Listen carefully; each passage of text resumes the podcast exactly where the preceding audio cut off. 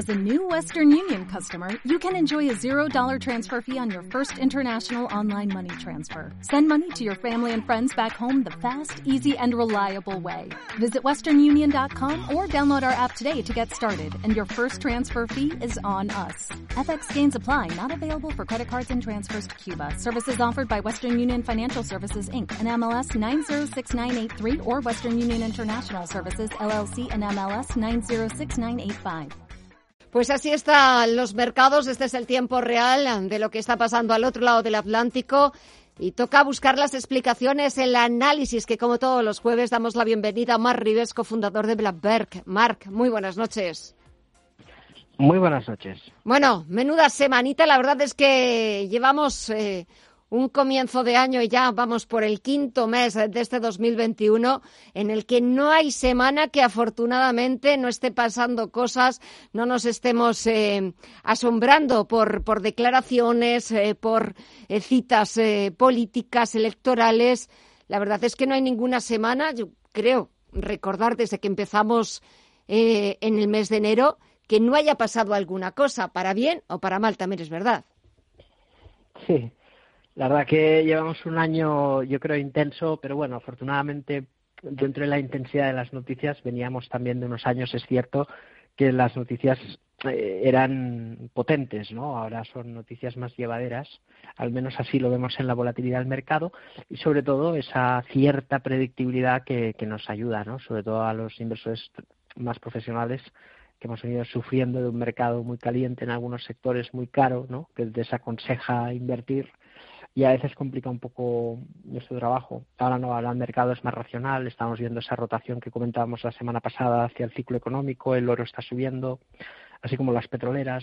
Creo que estamos en la fase final de un mercado alcista y normalmente, habitualmente, se comporta de esta manera, con lo cual yo creo que vamos a continuar unos meses así, pero hay que ser precavido porque una corrección podría estar muy cerca. Lo que estamos viendo de momento es la bolsa estadounidense. Hemos visto esta semana marcar máximos para el Dow Jones de industriales. Hoy es cierto, y ya desde ayer, que hay una pequeña corrección. Estamos viendo una corrección en las farmacéuticas. ¿Crees que puede salir adelante esa última propuesta de la administración Biden? Vamos a ver, yo creo que sí, que al final necesitamos cambios.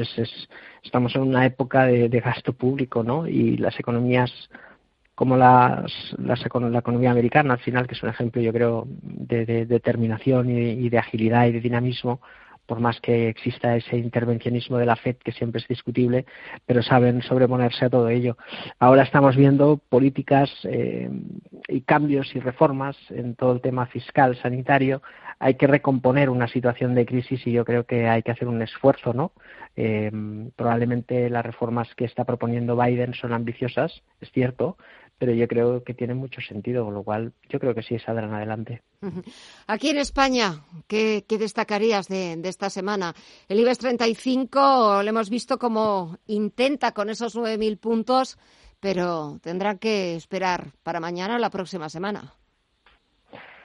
Sí, la verdad que hay cierto atasco, pero a pesar de eso se está comportando bien, con fuerza relativa respecto al resto de los mercados. Aquí en el IBEX estamos viendo una pauta de continuación, en el Nasdaq 100, el mercado tecnológico americano, estamos viendo una pauta de agotamiento. ¿Eso qué quiere decir? Quiere decir que aparecen ventas.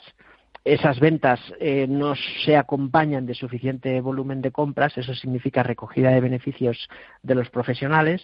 Y aquí en Europa es diferente, sobre todo en España. El mercado español está, yo creo, en una situación interesante, porque fíjate que las compañías cíclicas hoy, por ejemplo, que sube, pues ArcelorMittal, que es acero, Banco Sabadell, que es pues bancos, ¿no? Sube Bankinter, sube BBVA, CIE Automotive, componente de automóviles, ¿no? Colonial, que es autos, general. Hay un muy buen tono en las compañías cíclicas, ¿no? Y yo creo que eso tiene todo el sentido porque estamos viendo precisamente una rotación cíclica, ¿no? Y es normal que veamos esos movimientos. Luego las compañías que venían de más subidas, como puede ser Siemens Gamesa, Farmamar, que ha tenido su momento. Solaria es cierto que hace tiempo que cae, pero hemos visto caídas fuertes de valores que han estado en sectores muy maduros y que, aunque como Solaria han caído ya un 50%, siguen las caídas. Y eso es una rotación. y eso es bueno para el mercado, con lo cual, como el IBEX se sujeta especialmente con compañías cíclicas y bancos, pues tienen más posibilidad de subir, por ejemplo, que el mercado tecnológico, que estamos viendo pues distribución, salida de dinero para buscar más inversión en el Dow Jones, por ejemplo, que es más cíclico, ¿no? Y si echamos un vistazo a valores que últimamente os estén llamando la atención, os estén gustando en Black Bear, ¿cuáles serían? Sí, sabes que, Gemma, hemos venido comentando estas semanas, ¿no? Sí. Sobre la liquidez, sobre no hay que precipitarse en salir corriendo del mercado, sino de una manera gradual, controlando sobre todo los valores que más o mejor se han comportado, ¿no? Esta semana pues hemos vendido BMW, la semana pasada vendimos ENCE, compañías que se han comportado muy bien desde el inicio de la pandemia y que ya pues afortunadamente hemos podido recoger beneficios. Otras siguen ahí y hemos rotado hacia el oro. Yo creo que es el valor que sigue estando ahí, que sigue estando en un buen punto. Nosotros nos hemos fijado en la mejor compañía de oro del mundo. Cuando decimos la mejor, es la que tiene los costes de extracción más reducidos, que es Barrick Gold, compañía que cotiza en Canadá y en el mercado americano, y que creo que es una buena oportunidad, la verdad, porque estamos viendo un buen tono del oro. Yo creo que el comportamiento del oro no va a ser algo casual. Hemos visto grandes subidas en las materias primas, y el oro y el petróleo son dos sectores que les queda todavía bastante recorrido por delante. Barrick Gold es una compañía que vale $50-55 fácil, cotiza 28, tiene margen importante de revalorización y además tiene buen timing y momento, y por ejemplo ha subido un 5% y creo que está dando una señal de incorporarse a la compañía, con lo cual estamos a tiempo de rotar al ciclo, y Barrick, por ejemplo, sería una buena opción. Pues nos quedamos con esas recomendaciones, con el análisis, no perderemos de vista a esa compañía, a ver cómo lo hace de aquí a la próxima semana, que volveremos a contar con el magnífico análisis que nos deja todos los jueves Marc Ribesco, cofundador de Black Bear. Que pases una feliz semana, que descanses el fin de semana, cuídate mucho y hasta la próxima. Un fuerte abrazo. Igualmente, Gemma, un fuerte abrazo a todos. Every day we rise, challenging ourselves to work for what we believe in.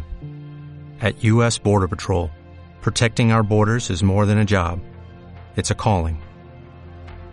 Agents answer the call, working together to keep our country and communities safe. If you are ready for a new mission, join U.S. Border Patrol and go beyond. Learn more at cbp.gov/careers.